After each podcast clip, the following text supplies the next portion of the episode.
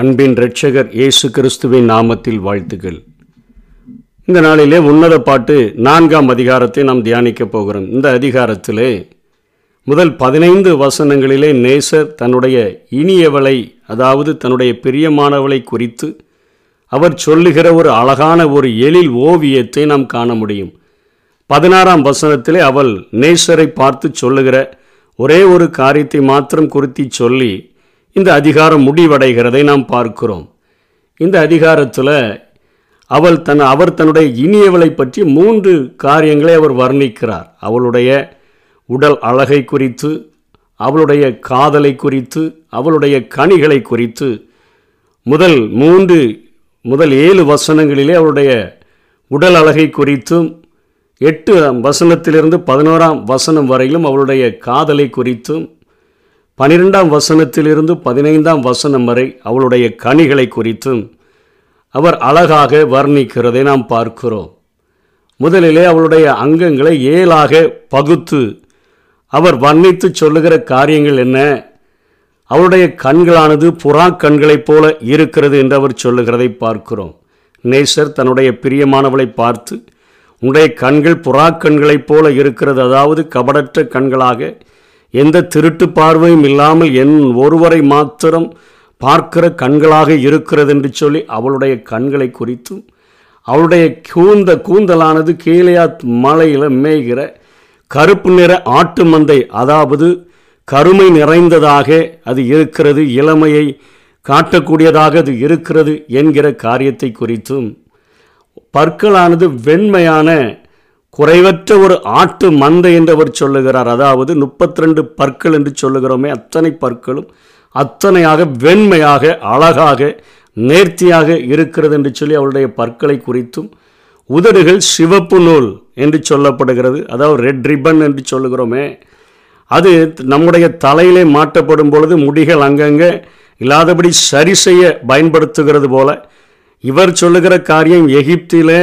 காணப்படக்கூடிய பெண்கள் தங்களுடைய உதடுகளிலே அத்தனையாய் சிவப்பான அந்த காரியத்தை அவர்கள் அந்த உத லிப்ஸ்டிக்கை போடுகிறது போல அவருடைய உதடுகள் இருக்கிறது என்று சொன்னாலும் கட்டுப்பாடோடு உள்ள வார்த்தைகளை பேசக்கூடியவளாக அதற்கு கீழே குணாதிசயங்களில் சொல்லும் பொழுது சொல்லுகிறார் உன்னை இனிமையானவைகளை பேசுகிறாய் உன்னுடைய உதடுகளிலிருந்து தேன் ஒழுகுகிறது உன்னுடைய நாவின் கீழே தேனும் பாலும் இருக்குதுன்னெலாம் சொல்கிறாரு அத்தகையான கட்டுப்பாடோடு உள்ள வார்த்தைகளை பேசக்கூடிய உதடுகள் என்று சொல்லியும் கன்னங்கள் வெடித்த மாதுளம்பழம் என்று சொல்ல முக்காடுகளினுடைய நடுவே.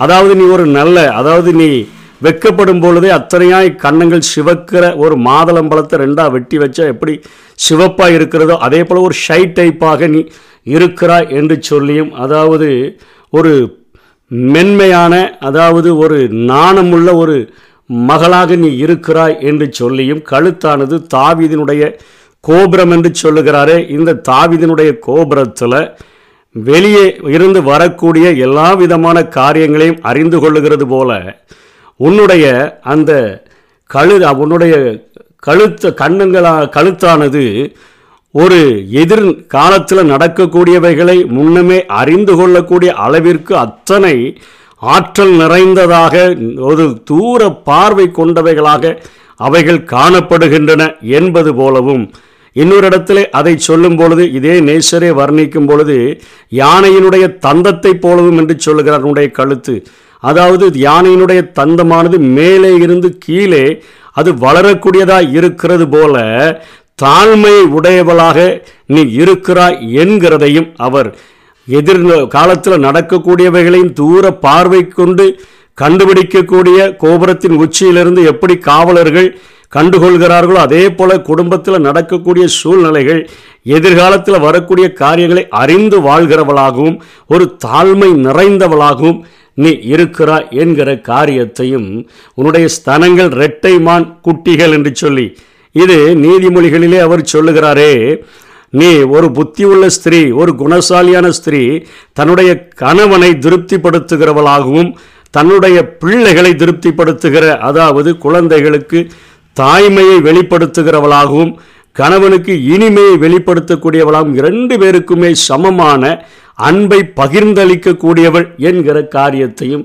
இவர் சொல்லி ஏழு என்னும் முழுமையான காரியங்களை முழுமையை காட்டும் எண்களை குறிப்பிட்டு அவர் ஏழாம் வசனத்தில் சொல்லுகிறார் உன்னிடத்தில் பழுது ஒன்றுமே இல்லை என்று சொல்லுகிறதை பார்க்கிறோம். என் பிரியமே என் ரூபவதி உன்னில் பழுதொன்றும் இல்லை என்று சொல்லி அவர் முதல் காரியத்தை அவர் இங்கே முடிக்கிறதை பார்க்கிறோம். ரெண்டாவதாக என்ன காரியம் வர்ணிக்கிறார்? அவளுடைய காதலை குறித்து அவர் வர்ணிக்கிறதை நாம் பார்க்கிறோம்.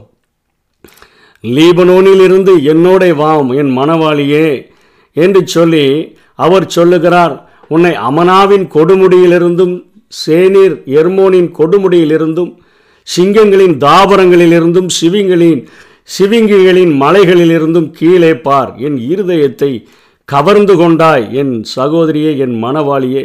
உன் கண்கள் ஒன்றினாலும் உன் கழுத்தில் உள்ள ஒரு சரப்பணியினாலும் என் இருதயத்தை கவர்ந்து கொண்டாய் என்று சொல்லி அவருடைய காதலை குறித்து அவர் பேசுகிறார். உன்னதமான அனுபவங்களுக்கு அழைத்து சென்றிருக்கிறேன். உயர்ந்த மலைகளாகிய அமனாவினுடைய கொடுமுடிக்கும் சேனீர் எர்மோனின் கொடுமுடிகளுக்கும் அதாவது லீபனோனினுடைய பல்லாத்தாக்கிற்கு எதிர்பாக இருக்கக்கூடிய அந்த மலைகளுக்கு உச்சிதமான அனுபவங்களை உனக்கு தரும்படியாக நான் அழைத்து சென்றிருக்கிறேன். அங்கே இருந்தாலும் கூட நீ கீழே பார்க்கக்கூடிய ஒரு காரியத்தை எவ்வளோ உயரத்துக்கு வந்து கொண்டு வந்திருக்கிறேன்னு சொல்லி நீ கீழே பார் என்று சொல்லுகிறார். எவ்வளோ தூரத்துக்கு என்னுடைய அன்பை வெளிப்படுத்தி இருக்கிறேன் எவ்வளோ உயரத்துக்கு உன்னை அழைத்து கொண்டு வந்திருக்கிறேன் என்று சொல்லி. அடுத்தபடியாக சொல்லுகிறார் உன் கண்கள் ஒன்றினாலும் உன் கழுத்தில் உள்ள ஒரு சரப்பணியினாலும் என் இருதயத்தை நீ கவர்ந்து கொண்டாய் என்று சொல்லி அவருடைய அன்பை வெளிப்படுத்துகிறார். உன்னுடைய நேசம் எவ்வளவு இன்பமானது. நீ இப்போ உன்னுடைய அதாவது நீ பே உன்னுடைய நேசத்தை பார்க்கும்போது திராட்சரசத்தை பார்க்கும். திராட்சரசம் இனிமையை தரக்கூடியது தான் களிப்பை உண்டாக்கக்கூடியது தான் அதைவிட உன்னுடைய நேசம் அதிக களிப்பை எனக்கு கொடுக்கக்கூடியதாக இருக்கிறது. அது மதுரமாக இருக்கிறது சகல கந்தக வர்க்கங்களை பார்க்கிலும் உன் பரிமள தைலங்கள் எவ்வளவு வாசனையாக இருக்கிறது என்று சொல்லி அந்த ஏழை பெண்மணியின் மேலாக வீசுகிற வாசனையையும் அவளுடைய நேசத்தை குறித்தும் அவள் எப்படி கவர்ந்து கொண்டாள் என்று சொல்லி குறித்தும் அவளுடைய வாயிலிருந்து பேசுகிற வார்த்தைகள் என்னை உற்சாகப்படுத்தக்கூடியதாக உன் உதடுகளிலிருந்து தேன் ஒழுகுகிறது உன் நாவின் கீழ் தேனும் பாலும் இருக்கிறது உன் வஸ்திரங்களின் வாசனை லீபனோனின் வாசனை கொப்பாய் இருக்கிறது என்று சொல்லி அத்தனையாய் காதல் வயப்பட்டு அவளை புகழ்கிறவராக இங்கே இந்த காரியங்களை சொல்கிறார் மூன்றாவதாக அவளது கனிகளை குறித்து பேசுகிறார். என் சகோதரியே என் மணவாளியே நீ அடைக்கப்பட்ட தோட்டமும் மறைவு கட்டப்பட்ட நீரூற்றும் முத்திரிக்கப்பட்ட கிணறுமாயிருக்கிறாய். அதாவது நீ கற்புள்ள ஒரு கன்னிகையாக எனக்கு உன்னை ஒப்பு கொடுத்திருக்கிறாய்.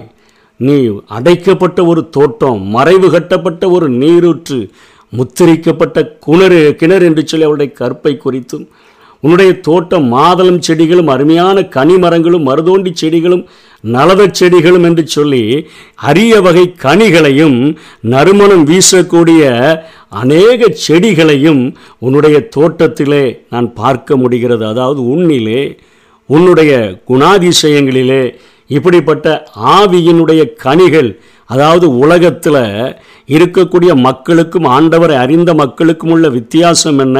அவர்களிடத்தில் காணப்படாத அரிய வகை குணங்களாகிய அந்த ஆவியின் கனிகளை ஆவியானவர் எப்படி தருகிறாரோ அதே போல உன்னிலே அரிய வகை குணங்களை உலகத்தில் இல்லாத அரிய வகை குணங்களை அதாவது பழங்களை நறுமணம் வீசக்கூடிய இந்த காரியங்களை எல்லாம் நான் பார்க்கிறேன். இதற்கு காரணம் என்ன? தோட்டங்களுக்கு நீரூற்று ஜீவ தண்ணீர் துறவு ஓடி வரும் வாய்க்கால்கள் இவையெல்லாம் உண்டாயிருக்கிறபடினால உன்னிலிருந்து இந்த வாசனையை நறுமணத்தை உன்னிலிருந்து இந்த அரிய வகை பழங்களை நாம் புசிக்கும்படியாக எனக்கு நீ கொடுத்திருக்கிறா என்று சொல்லி அவர் சொல்லுகிறார். இவைகளை சொல்லி முடித்த உடனே அப்படியே அவரை புகழ்வது போல் அவர் பே அவள் பேசுகிறார். வாடையே எலும்பு தென்றலே வா அந்த வாடை காற்று நமக்கு உடம்புக்கு ஆகாததாக இருந்தாலும் அந்த குளிர்ந்த காற்று வீசும் பொழுது கந்தக பிசின்கள் வடிய அதில் தோட்டத்தில் ஒரு வாசனை வீசும் என்று சொல்வது போல சொல்லி என் தோட்டத்தில் வீசு என் நேசர் தம்முடைய தோட்டத்துக்கு வந்து என்னை அனுபவிப்பாராக தமது கனிகளை பூசிப்பாராக என்று சொல்லி அவள் இந்த காரியத்தை முடிக்கிறதை பார்க்கிறோம். இன்றைக்கு திருமண வாழ்க்கையிலும் புதிதாக இணைக்கப்பட்ட மணவாளன் மணவாட்டி இப்படிப்பட்ட அன்புடையவர்களாக இருக்க வேண்டும் என்று சொல்லி வேதம் எதிர்பார்க்கக்கூடியதாக இருக்கிறது. இன்றைக்கு ஒரு உலக அழகன் போட்டி உலக அழக போட்டி நடத்தப்படும் என்று சொன்னால் ஒரு சுற்றிலேயே அவர்கள் தேர்ந்தெடுக்கப்படுவதில்லை.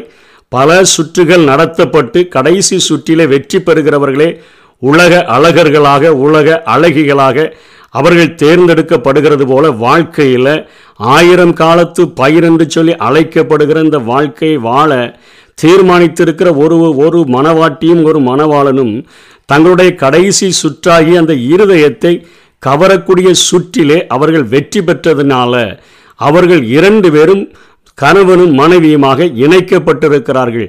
நீ என் இருதயத்தை கவர்ந்து கொண்டபடியினால நீ என்னுடைய மனைவியாகவும் நான் உன்னை இருதயத்தை கவர்ந்து கொண்டபடியினால நான் உன்னுடைய கணவனாகவும் நான் இருக்கிறேன் என்கிற ஒரு உணர்விலே அவர்கள் வாழும்படியாக அழைக்கப்பட்டிருக்கிறார்கள்.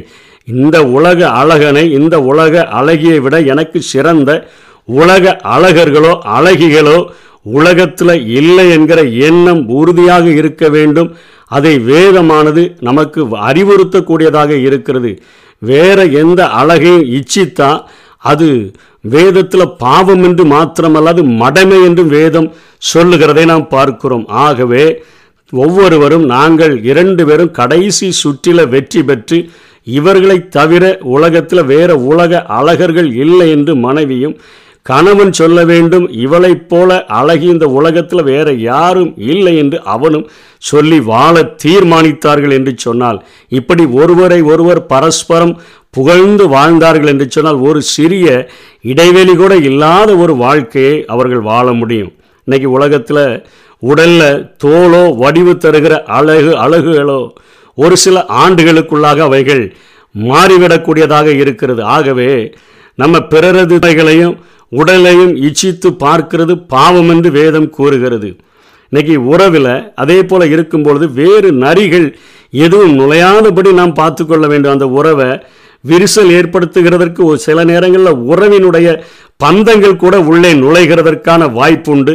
அவைகளையெல்லாம் களைந்துவிட்டு ஒருவருக்கொருவர் புத்துணர்ச்சி அளிக்கிற நீரோடைகளாக இலைப்பாறுதல் தருகிற மரத்தினுடைய நிலங்களாக திருப்திப்படுத்தும் நற்பண்புகளின் கனிகள் நிறைந்த இருப்பிடங்களாக இன்றைக்கு விளங்கினால் இரண்டு பேருடைய வாழ்க்கையும் அருமையாக எந்தவித குறையுமின்றி அதில் ஓட முடியும். இரண்டு பேருடைய அன்புக்கு இடையில எந்த ஒரு காரியமும் வராதபடி பார்த்து கொள்ள வேண்டும். குணாதிசயங்கள் வளருகிறதற்கு ஆவியானவர் ஒருவரே நமக்கு உதவி செய்ய முடியும். அந்த ஆவியின் கனிகளை பெற்றவர்களாக நாம் வாழும் பொழுது பரிசுத்த ஆவியானவரின் மூலமாக தேவனுடைய அன்பு நம்முடைய இருதயங்களில் ஊற்றப்படும் பொழுது இந்த திருமண வாழ்விலே ஒரு நல்ல இறுக்கமான பிடிப்பும் ஒரு இணைப்பும் இருக்க முடியும். அதே போல கடைசியாக இந்த அதிகாரத்திலிருந்து நம்ம தெரிந்து கொள்ள வேண்டிய காரியம் கிறிஸ்துவை பொறுத்தவரை நம்மை மிகவும் அழகானவர்களாக அவர் கண்டுகொண்டார். அவர் இயேசு கிறிஸ்துவின் இரத்தத்தினால அவர் சகல பாவங்களையும் கழுவி நம்மை சுத்திகரித்து விட்டு என் பெரியமே என் ரூபவதி உன்னில் பழுதொன்றும் இல்லை நான் வசனத்தின் மூலமாகவும் உன்னை கரைதிர இல்லாதவனாக மாற்றியிருக்கிறேன். வலுவாதபடி உன்னை காக்கவும் தம்முடைய மகிமையுள்ள சன்னிதானத்திலே மாசற்றவர்களாய் நிறுத்தவும். வல்லமை உடையவராக என்னுடைய இரத்தத்தினால உன்னை கழுவி சுத்திகரித்து உன்னை பழுதொன்றும் இல்லாதவனாக நான் மாற்றியிருக்கிறேன் என்று அவர் சொல்லுகிறபடியினால அவர் நம்மை காண்பது போல அவரது அழகில் நாம் திருப்தியடையும் அனுபவம் நமது ஆத்மாவுக்கு இருக்கணும். எப்படி தாவிது சொல்கிறாரோ மானானது நீரோடைகளை வாஞ்சித்து கதறுகிறது போல தேவனே என் ஆத்துமா உம்மை வாஞ்சித்து கதறுகிறது என்று சொல்லி நாம் அவர் மேலேயே தாகமாயிருக்க வேண்டும். உலகில் சாத்தான் கொண்டு வருகிற எந்த வஞ்சகத்திலும் நாம் மயங்கிவிடக்கூடாது. நம்முடைய அன்பு அவருக்கு நேசமாகவும் பாசமாகவும் களிப்பாகவும் இனிமை நிறைந்ததாகவும் அமைய வேண்டும். நாம் கட்டுப்பாடுள்ள ஒரு ஆன்மீக கற்புடையவர்களாக அவரது மனதை மகிழ்விப்பவர்களாக வாழ வேண்டும். நம்மில் அவர் ஆவியின் கனிகளை கண்டடைய வேண்டும். அவர் நம்மிலே உறவாட வேண்டும். அப்படிப்பட்ட காரியத்தை வாஞ்சிக்கும்படியாக இந்த வேத பகுதியானது நமக்கு வலியுறுத்தக்கூடியதாக இருக்கிறது. இப்படிப்பட்ட வாழ்க்கையை வாஞ்சிப்போம். கர்த்தர்தாமே நம்மை ஆசீர்வதிப்பாராக. ஆமை என்னை விட்டு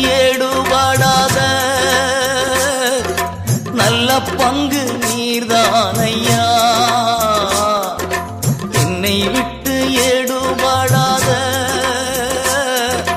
நல்ல பங்கு நீர்தானையா? நல்ல பங்கு நீர்தானையா? நல்ல பங்கு நீர்தானையா? எப்படி நான் பாடுவேன்? என்ன சொல்லி நான் துதிப்பேன்